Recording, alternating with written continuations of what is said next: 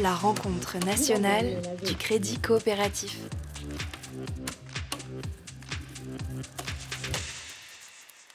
Il est maintenant 19h05 et c'est l'heure de votre point d'information avec le JT de Clément Loutrier, une actu marquée par un avis de tempête sociale. Clément, bonjour. Bonsoir.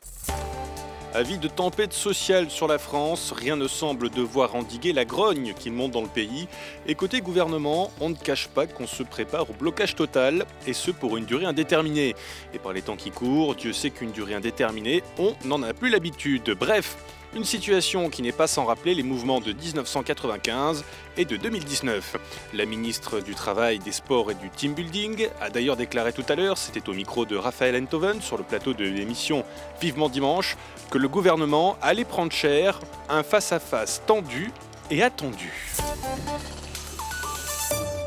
Et en effet, le secrétaire général de la CGT FODT n'y va pas par quatre chemins en expliquant que le gouvernement s'attaque frontalement aux conditions de travail des 30 millions de freelances que compte notre pays. Et vous voudriez qu'ils restent les bras croisés comme ça, s'ils veulent la confrontation, ils l'auront. Une déclaration qui traduit une certaine colère. Alors qu'est-ce qui a mis le feu aux poudres? Il s'agit des deux amendements au sein de la récente loi Confiance et élévation spirituelle par le travail, deux amendements importants. Explication de Stéphanie Leclerc. Le premier amendement autorise les plateformes à payer les travailleurs indépendants au bout de huit mois, afin, selon le gouvernement, de lutter pour la compétitivité des plateformes françaises face à la concurrence sino-germanique. Le second institue un contrat de service confiance 0 euros qui permet aux freelances de moins de 28 ans d'offrir gratuitement leurs services aux entreprises pour, selon les mots du président de la République Cyril Hanouna, leur permettre de faire leur preuve, de gagner en visibilité et remettre de la confiance dans l'économie française. Stéphanie Leclerc. Alors, à quoi faut-il s'attendre? Des actions coup de poing ont déjà eu lieu hier. Ainsi, le syndicat unitaire des livreurs de burgers vegan à pédale a déversé pas moins de 28 tonnes de tofu soyeux devant les grilles du ministère du Travail, des Sports et du Team Building. Les développeurs web ne sont également pas en reste. Ils se sont attaqués à tous les sites gouvernementaux qui s'affichent désormais exclusivement en comique sans MS. Les designers, quant à eux, par solidarité avec le mouvement, refusent désormais de travailler avec un autre outil que Paint 1995 et le pays subit déjà une grave pénurie de présentations PowerPoint animées. Et enfin, comme les profs, les cheminots, les médecins hospitaliers et les éboueurs ont tous été passés au statut d'auto-entrepreneur depuis le précédent quinquennat, il faut aussi s'attendre aux perturbations habituelles. Bref, le pays tourne au ralenti et on n'est pas sorti de l'auberge. C'était Clément Loutrier en direct pour les informations de ce 5 décembre 2035. Merci Clément Loutrier pour ce point d'information. Alors il est évident que toute ressemblance avec des événements contemporains serait totalement fortuite. Alors euh, sans transition, nous allons passer à notre deuxième moment. Nous allons parler des luttes sociales du passé, du présent et du futur. On est en plein dans l'actu. Euh, alors je présente nos deux estimées intervenantes. Marie-Lise Léon, vous êtes syndicaliste, vous êtes secrétaire générale adjointe de la CFDT depuis 2018, ça veut dire que vous êtes number two, hein, comme on dit dans la Startup Nation, euh, et vous étiez, je crois, en charge de la négociation de la réforme de l'assurance chômage, ce qui devait être particulièrement sympa. Euh, et à votre droite, Inde Delidrissi. Alors, Inde, après une première carrière dans l'assurance, du côté du capitalisme, vous avez tout lâché pour fonder WeMind, qui est une communauté de freelance, de travailleurs indépendants, qui fournit des services de complémentaire santé, de comité d'entreprise et plein d'autres joyeusetés. Vous êtes membre du Conseil national du numérique et vous réfléchissez aux façons d'engager et de syndiquer les travailleurs indépendants qui n'ont pas trop ça dans le sang a priori. Alors justement, euh, pour toutes les deux, petite réaction sur le faux JT 2035 que nous avons entendu. Euh, une révolte, une grève générale de travailleurs indépendants dans le futur, euh, c'est crédible. Alors je ne sais pas s'il déverserait du tofu, du tofu soyeux, mais qu'est-ce que ça vous évoque quand vous entendez ça? Alors moi, je pense que ça me paraît tout à fait euh, possible, réaliste, d'autant plus que on, a euh, en ce moment une actualité législative autour des relations entre les plateformes et les indépendants, et les plateformes effectivement ont le droit de fixer de façon unilatérale un certain nombre de choses, et c'est maintenant inscrit dans la loi, donc on, est déjà dans cette dans cette logique-là. Je pense que les indépendants sont des gens euh, qui ont choisi la liberté, et du coup, c'est des gens qui n'ont pas vraiment peur du pouvoir. et ce qui leur manque aujourd'hui, c'est de ne pas être organisés. donc, le jour où ils seront organisés, je pense qu'ils ont une capacité d'action assez incroyable qui, qui est devant eux. Marie-Lise, une réaction? Moi, je partage, si je puis me permettre, je, découvre en même temps que tout, le monde le, JT. Il y aura probablement avant 2040 d'autres bonnes raisons de se mobiliser euh, si on a un président de la République tel qu'il est annoncé.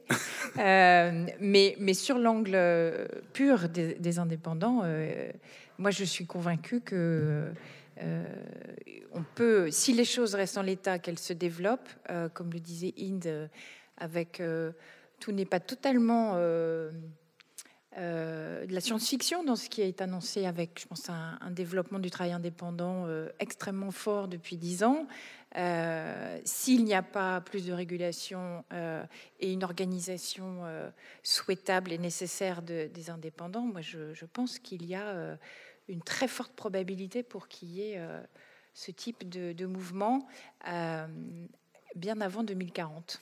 Probablement. C'était 2035, je crois, mais il faut reconnaître, alors je me, tourne vers vous, Marie-Lise, mais que la matrice originelle du, syndicalisme de masse au siècle dernier, ça a été le salariat. C'est parce qu'on avait un collectif de travail, mm. parce qu'on avait clairement des gens qui étaient subordonnés et des gens qui étaient détenteurs des moyens de production.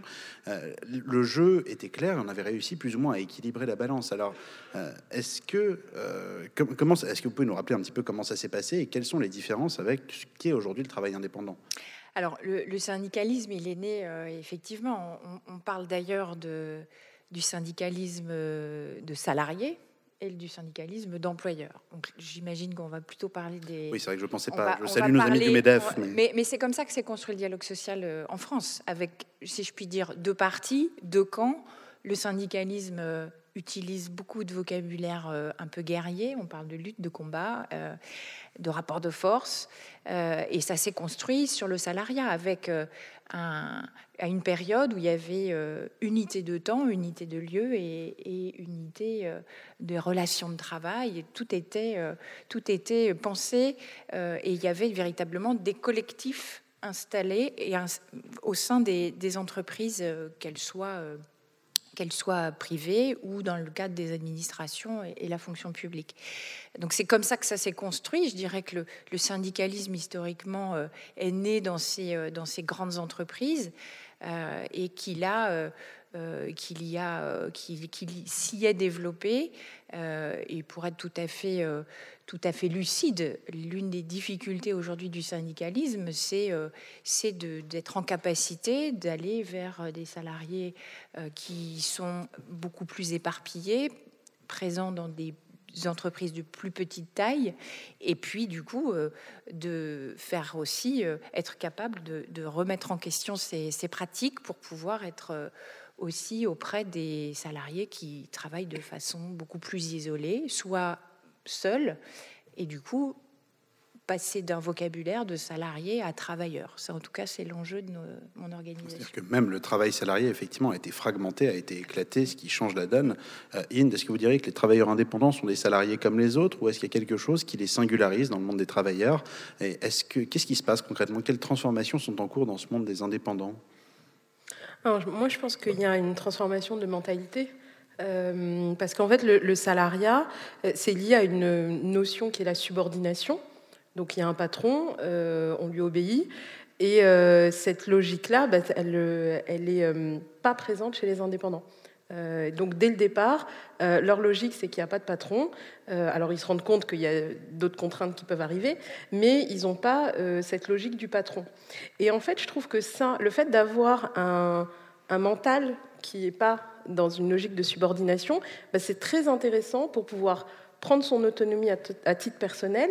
Et moi, ce que j'espère, c'est que ça soit aussi euh, euh, de façon collective, parce que c'est de façon collective qu'on a des impacts beaucoup plus puissants, euh, beaucoup plus qu'à l'échelle individuelle. Donc moi, je pense que les indépendants, c'est un, modèle de, de, travail, un modèle de rapport à la vie, à l'existence, qui fait que on, est, on se sent aussi plus puissant dans l'existence.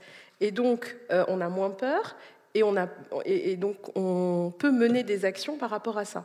Et pour moi, aujourd'hui, ce qui manque, le, chaînon manquant, c'est le passage de l'action individuelle à l'action collective sur cette euh, population-là. Alors on va revenir sur ce point en particulier, hein. je vais vous lancer toutes les deux sur les façons de mobiliser, d'engager justement des travailleurs indépendants qui euh, sont dépourvus de conscience de classe peut-être, je ne sais pas. Mais avant ça, euh, vous, l'avez déjà évoqué hein, dans, vos, dans vos interventions respectives, vous avez parlé de plateforme. Alors je voulais vous faire réagir à une très belle citation du patron d'Uber qui déclarait, je cite, euh, Je veux que mon entreprise soit le système d'exploitation, je marque un peu le truc, de la vie quotidienne. Alors effectivement, est-ce qu'il n'y a pas l'arrivée de nouveaux acteurs, euh, ces fameuses plateformes dont on parle beaucoup, qui bouleversent les équilibres sociaux existants et qui imposent de repenser un rapport de force un petit peu différent? Est-ce que ce sont des employeurs comme les autres ou non? Ils euh, ne se considèrent pas comme employeurs vis-à-vis des travailleurs des plateformes. C'est là toute la, question. Et c'est là qu'on est sur un nouveau modèle de relations euh, sociales et économiques. C'est que quand on parle à, alors je ne vais pas focaliser sur Uber, mais à, des responsables de plateformes, quand on leur parle de leurs responsabilités, ils disent qu'ils en assument déjà beaucoup en tant qu'employeurs avec les salariés euh, de leur plateforme qui sont des développeurs informatiques, etc. Donc on est sur un nouveau modèle et, je pense que là, qu'il faut inventer. Euh, et la difficulté que l'on rencontre, c'est que euh, les plateformes, euh, j'ai l'impression qu'elles ont surgi et qu'à un moment tout le monde s'est réveillé en se disant mais en fait ils sont en train de tout transformer alors que les choses avaient déjà énormément évolué, s'appuyant sur la satisfaction consommateur, ils ont réussi à, à s'installer dans le paysage et à se rendre incontournables. C'est un peu la stratégie du fait accompli en se disant on regardera et on verra s'il y a des effets euh, entre guillemets collatéraux, des impacts sociaux. On verra bien euh, euh, comment on peut les limiter, si tant est que ça soit un souci. En tout cas, je pense que l'ensemble des politiques ont eu ce raisonnement privilégiant l'apport économique que peuvent apporter ces, que peuvent apporter ces, structures à l'économie française. Je trouve qu'en plus en France, euh, les, plateformes euh, euh, font un terrain, utilisent la France comme un, laboratoire social et que, les pouvoirs politiques actuels essayent justement de trouver des, terrains d'innovation. Malheureusement, il n'y a pas de structure pour dialoguer entre les représentants de ces travailleurs, les plateformes et les pouvoirs publics. Et du coup, les, les plateformes euh, avancent et, euh, et c'est un petit peu la course contre la montre. C'est un peu la course contre la montre. J'ai une question de, de Jean-Paul, qui est chauffeur de taxi euh, dans le Puy-de-Dôme, manifestement, et qui nous dit, enfin c'est plus une remarque qu'une question d'ailleurs, qui dit de toute façon tout ça c'est du salariat déguisé, tous ces travailleurs devraient être requalifiés en salariés. Alors je ne sais pas si Jean-Paul est syndiqué, mais Inde, qu'est-ce que tu en penses? Alors ça, c'est une question qui est assez compliquée, la question de la requalification en salariat. Euh, on pourrait penser que effectivement euh, le salariat, euh, c'est la protection, donc tout le monde a envie, envie d'être salarié. et ce qu'on constate aujourd'hui chez les freelances et même chez les travailleurs, travailleurs de plateforme, hein, les livreurs, les chauffeurs VTC, etc., c'est que justement la majorité, ceux que moi j'ai rencontrés, n'ont pas envie d'être salariés parce qu'ils associent le salariat à la subordination et que malgré tout, ils veulent pouvoir garder une indépendance. Donc, euh, on a aujourd'hui ce grand triptyque qui est le salariat, la subordination et la protection. Et quand vous êtes sorti de ce triptyque, bah, vous n'avez plus le salariat, vous n'avez plus la subordination et vous n'avez plus la protection non plus. Euh, et ce qu'on voit quand les indépendants s'expriment, quand les chauffeurs VTC, enfin, ces différents travailleurs s'expriment, ils veulent avoir une bonne protection, mais ils veulent pas de la subordination. Donc c'est ça le paradoxe aujourd'hui. Le deal historique dont on parlait tout à l'heure euh, est cassé. Voilà. Et, en réalité, et moi je les comprends totalement, mais vraiment totalement. C'est-à-dire que je suis souvent invitée dans des endroits où on me dit mais ils sont quand même bizarres euh, vos travailleurs parce que ils, veulent pas être salariés, c'est-à-dire ils veulent pas être subordonnés. Et, je relisais un, texte qui est discours de la, de la servitude discours de la servitude volontaire de la Boétie. Bah, ça tombe bien, on est la rue La Boétie en plus. Exactement. Donc, euh, et la Boétie, il dit euh, quelque chose qui est génial sur la liberté. Il dit déjà, tout le monde a envie d'être libre, tout le monde est né libre, et si jamais vous ôtez la liberté à quelqu'un, vous lui faites un très grand tort. Si jamais vous n'en êtes pas convaincu à titre personnel, regardez les animaux. C'est-à-dire qu'aucun animal n'a envie d'être en cage. Euh, et quand on met un animal en cage, on lui fait tort. Donc nous, euh, qui sommes, euh, on va dire, des gens qui ont... Moi, j'ai été salarié dans ma vie et je ne regrette pas du tout. En fait, on a vécu dans ce climat de subordination. On s'y est habitué. Voilà, les choses étant ce qu'elles sont, on s'y est habitué parce que aussi on nous a apporté du confort. on a un salaire régulier, on a plein de choses, etc. Et là maintenant, eh ben, on a ces jeunes qui arrivent et qui ont une aspiration toute naturelle. Enfin, on ne peut pas leur reprocher de vouloir être libre. Et du coup, ils disent on ne veut pas euh, être salarié. Par contre, on veut la protection, on veut être bien payé, et ça c'est normal aussi. Parce que qu'est-ce qu'ils nous demandent? Ils nous demandent de la sécurité, et ils nous demandent de pouvoir évoluer dans l'existence. Donc, euh, moi, quand je vois des chauffeurs, quand je vois des livreurs, etc., qu'est-ce qu'ils demandent? Ils ne demandent pas à être salariés par Uber, ils demandent à être bien payés. C'est autre chose. Et ça, euh, on le, reconnaît totalement. Donc je pense qu'aujourd'hui, on est dans une phase, et moi, ce qui m'intéresse en tant qu'entrepreneur, et même en tant que citoyenne, en tant que personne, ben moi, j'ai envie d'écouter ce qu'ils ont à raconter. Et quand je les écoute, leur discours, il est cohérent de bout en bout. Euh, ils ne demandent pas des choses contradictoires. Ils demandent des choses qui sont naturelles pour tout être humain. Euh, je veux vivre correctement, je veux être libre, je veux m'épanouir. Ben ça, c'est des choses, moi, je, suis d'accord avec ces revendications, je les ai pour moi-même, euh, donc ça ne me, ça me pose pas de problème. Maintenant, c'est comment on construit, à partir de l'écoute de ce discours-là, comment on construit quelque chose. Alors, Marie-Lise, vous êtes en phase avec ce que vient de dire Inde, question subsidiaire, comment on fait ensuite pour euh, créer une forme de représentation et pour créer ce nouveau rapport de force? Moi, moi je, suis plutôt, plutôt en phase. Après, euh, je, pense qu'il y a le, le salariat défini euh, juridiquement par le lien de subordination. Ça reste la forme la plus euh, répandue euh, d'emploi. je pense qu'il y a une forme, pour pas mal de, de, travailleurs aujourd'hui, une forme de désillusion vis-à-vis du salariat. Et, je pense que c'est aussi lié à la façon dont fonctionnent aujourd'hui les organisations qui, qui deviennent de plus en plus où, la place de l'individu est de plus en plus difficile à, trouver pour les, individus.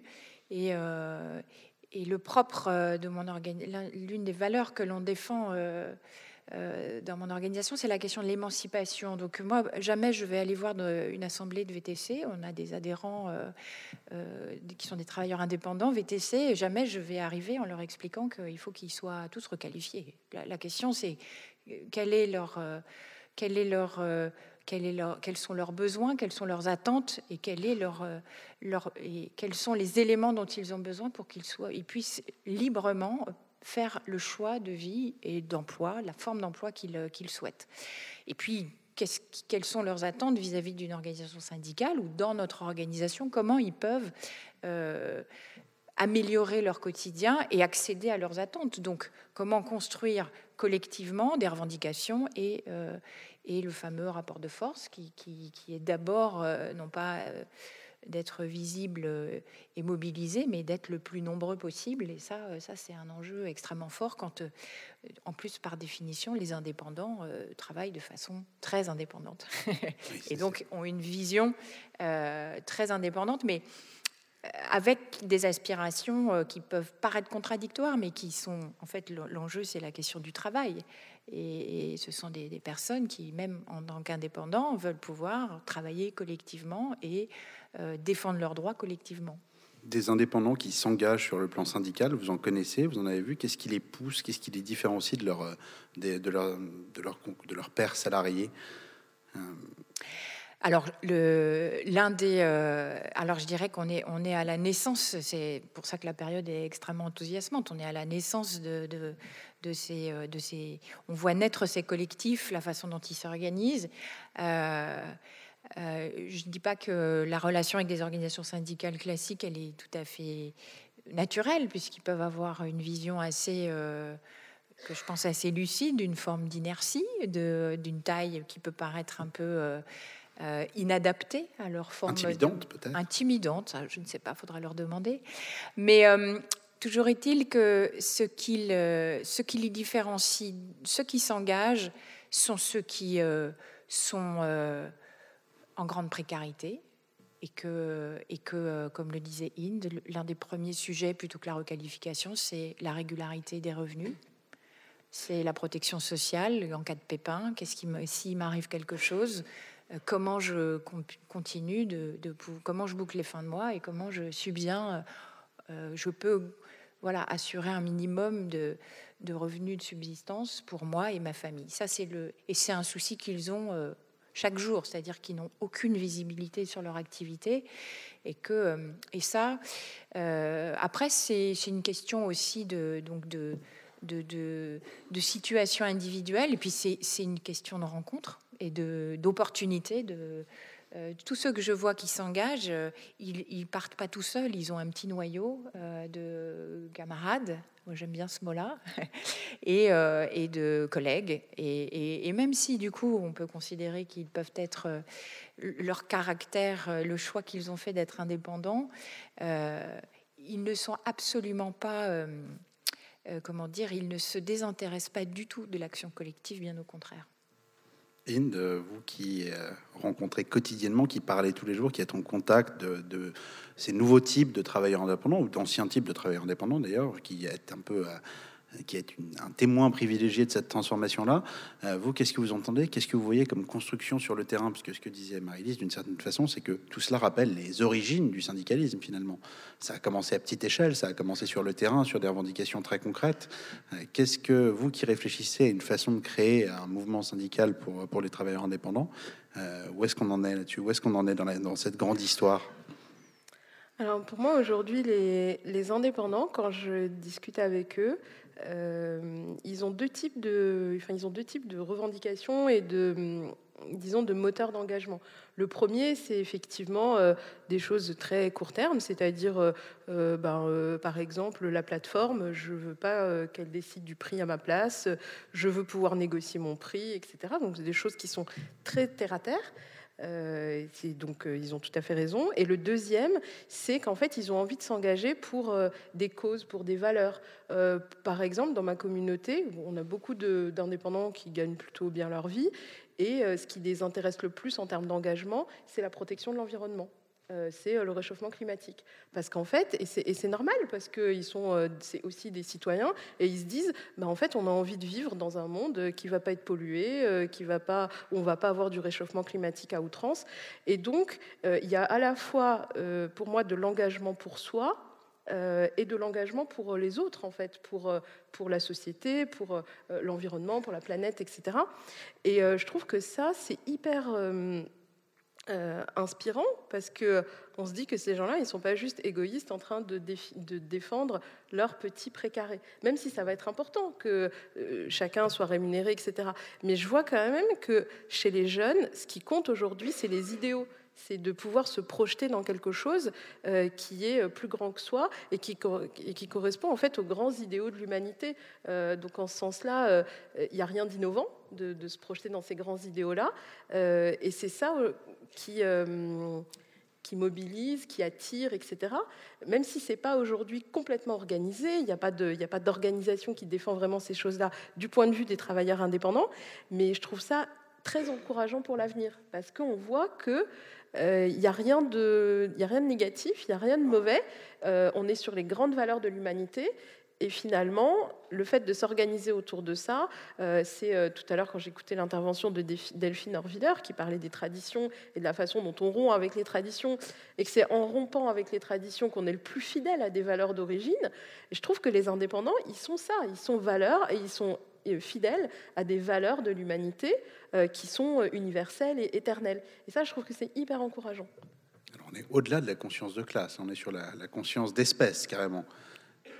c'est ça. Marie, c'était un moteur d'engagement syndical que vous. Moi, c'est un moteur euh, exactement. Et puis, euh, n'en déplaise à certains, euh, pour moi, le, le, syndicalisme, c'est avoir une vision de société. C'est c'est ne pas considérer que on peut pas aborder le quand je dis n'en déplaise à certains, c'est qu'il y a notamment un président de la République qui actuellement aimerait bien ne voir le syndicalisme que dans l'entreprise ou sur les lieux de travail. C'est d'abord notre boulot, je suis d'accord, mais euh, on, a aussi une, une responsabilité, je pense, d'avoir euh, une vision de la société.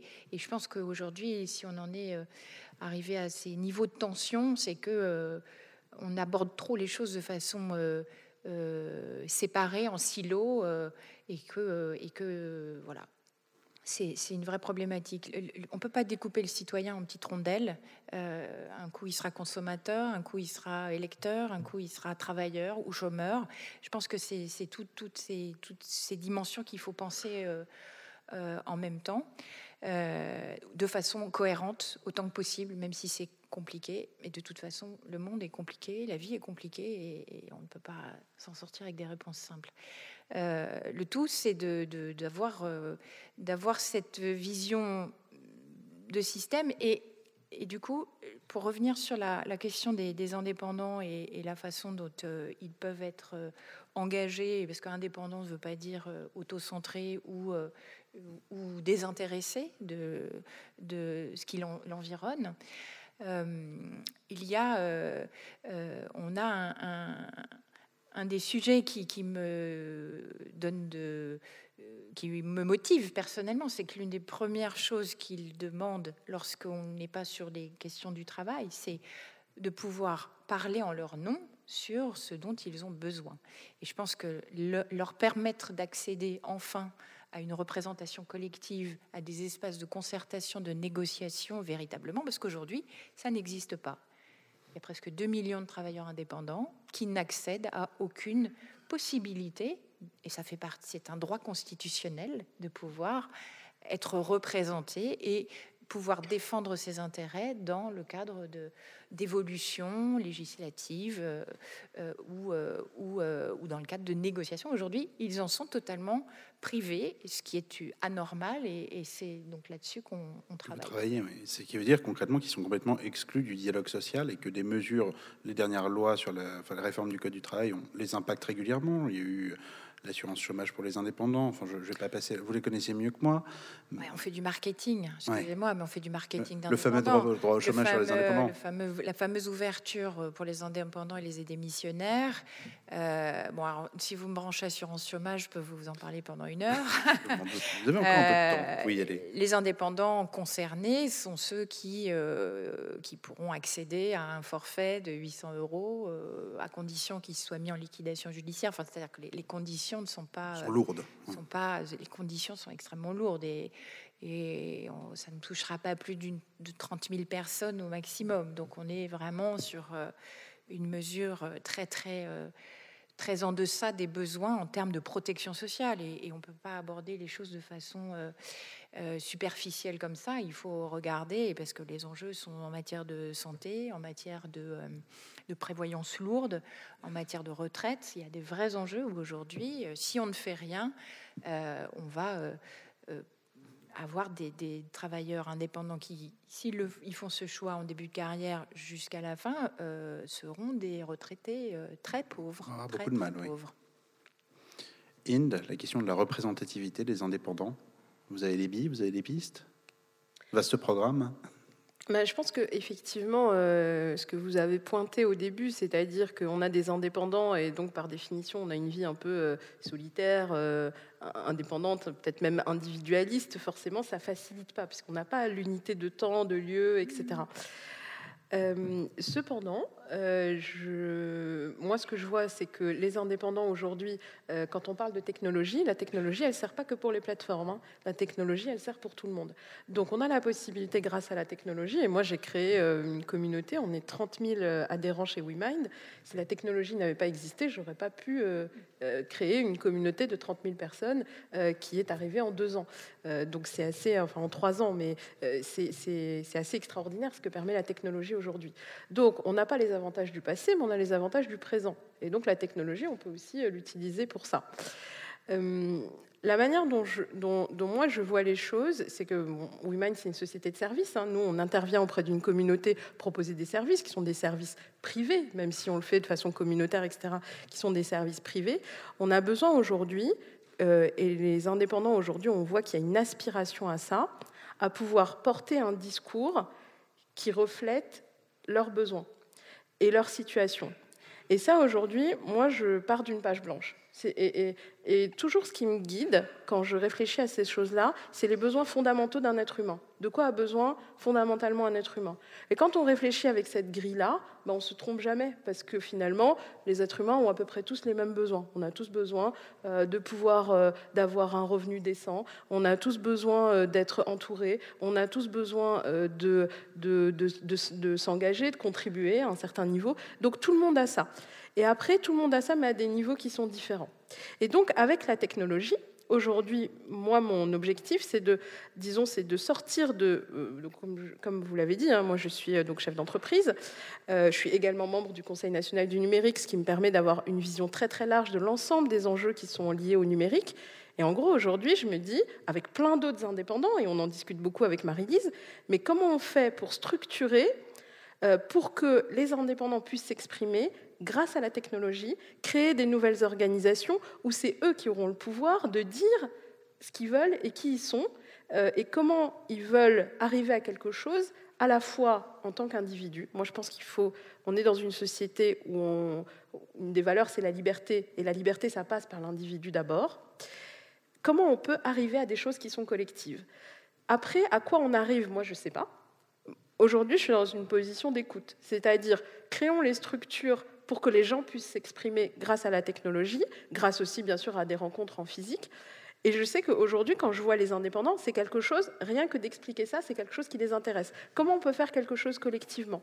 Par contre, ils ne veulent pas que ça empiète sur leur trajectoire individuelle. Et je pense que l'équilibre, il y a quelque chose à trouver autour de euh, la trajectoire individuelle et l'organisation collective. Et là où on le voit par exemple très clairement, c'est vis-à-vis des plateformes. Vis-à-vis des plateformes, vous avez par exemple un, collectif, mais j'allais dire plusieurs. Euh, en fait, il y a plusieurs collectifs de livreurs à vélo euh, qui euh, sont en train de se positionner face aux plateformes en disant bah, en fait, vous n'allez pas tout décider tout seul et on veut pouvoir discuter avec vous.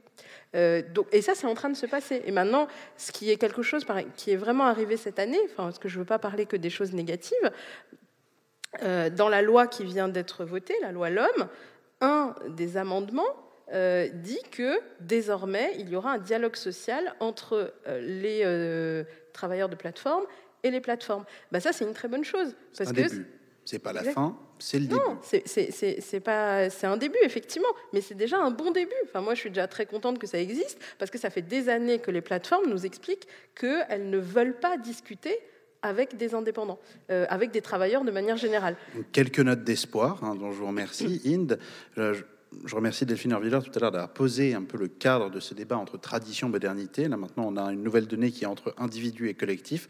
Je vous remercie toutes les deux pour, euh, pour ces éclairages absolument passionnants. Et je vous libère, je vous renvoie à vos taxis moto. Merci. Merci beaucoup. La rencontre nationale du crédit coopératif.